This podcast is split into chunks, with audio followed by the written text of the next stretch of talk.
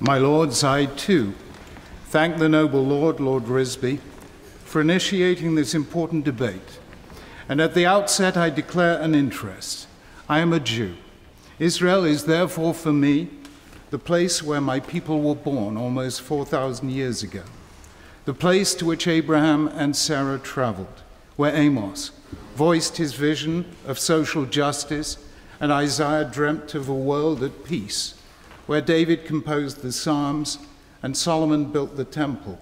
And this had consequences, not only for Jews, but also for Christians and Muslims who claim Abraham as their ancestor in faith and whose God they take as their own.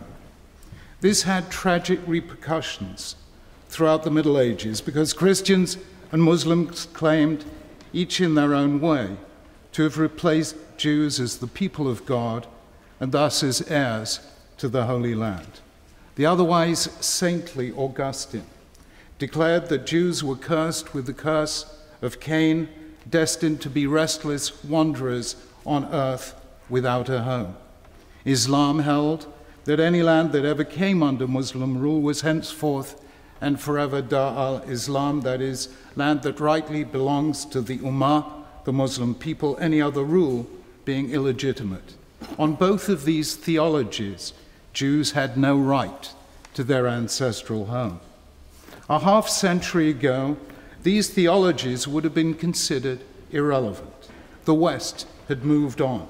After a century of religious wars following the Re- Reformation, it recognized the need for the secularization of power. This allowed the United Nations, in the partition vote of 1947, to grant Jews the right to a nation state of their own after 2,000 years of exile and persecution. Eventually, there were peace agreements with Egypt and Jordan and an intensive process with the Palestinians. When power is secularized, peace is possible.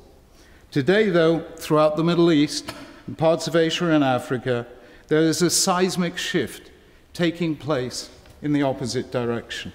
People are desecularizing. They feel betrayed by secular nationalist governments that failed to deliver prosperity and national pride. They consider the national boundaries imposed by colonial powers to be artificial and obsolete.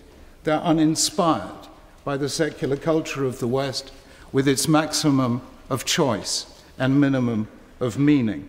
And they have come to believe that salvation lies in a return to the Islam that bestrode the narrow world like a colossus for the better part of a thousand years. And although their faith is hostile to modernity, they sometimes understand modernity better than its own creators in the West. They know that because of the internet, YouTube, and the social media, communication, indeed politics, has gone global.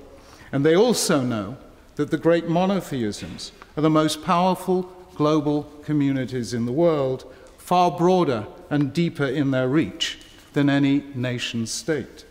And the religious radicals are offering young people the chance to fight and die for their faith, winning glory on earth and immortality in heaven.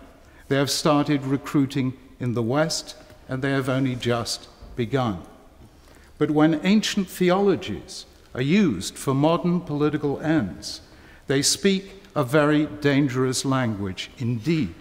So, for example, Hamas and Hezbollah, both self defined as religious movements, refuse to recognize the legitimacy of the State of Israel within any boundaries whatsoever and seek only its complete destruction.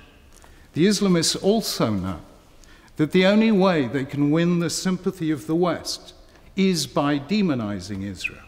They know you cannot win support for ISIS, Boko Haram, or Islamic Jihad.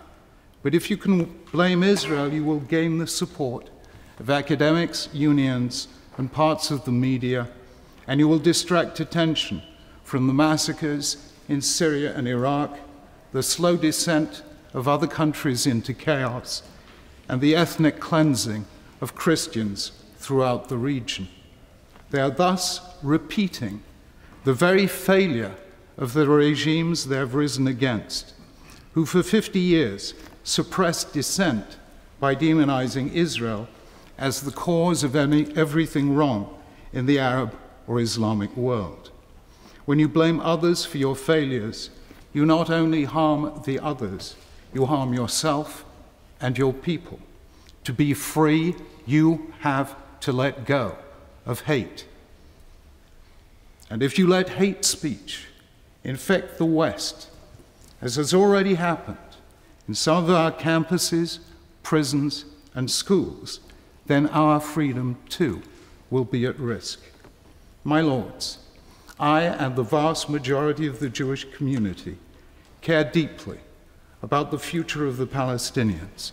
We want Palestinian children, no less than Israeli children, to have a future of peace, prosperity, freedom, and hope, which is why we oppose those who teach Palestinian children to hate those with whom they will one day have to live, and who take money given for humanitarian aid and use it to buy weapons and dig tunnels to take the region back to a dark age of barbarism.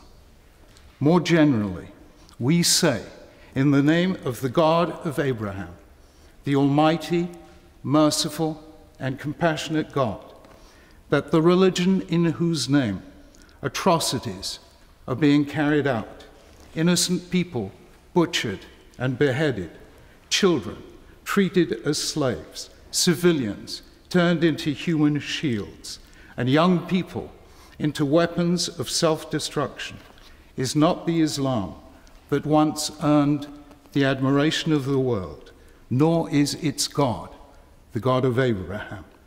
It was Nietzsche, not the prophets, who worshipped the will to power. It was Machiavelli, not sacred scripture, who taught that it is better to be feared than to be loved. Every religion must wrestle with its dark angels, and so today must we, Jews, Christians, and Muslims alike, for we are all children of Abraham. And it will only be when we make space for one another as brothers and sisters that we will redeem the world from darkness and walk together in the light of God. Let's refer to.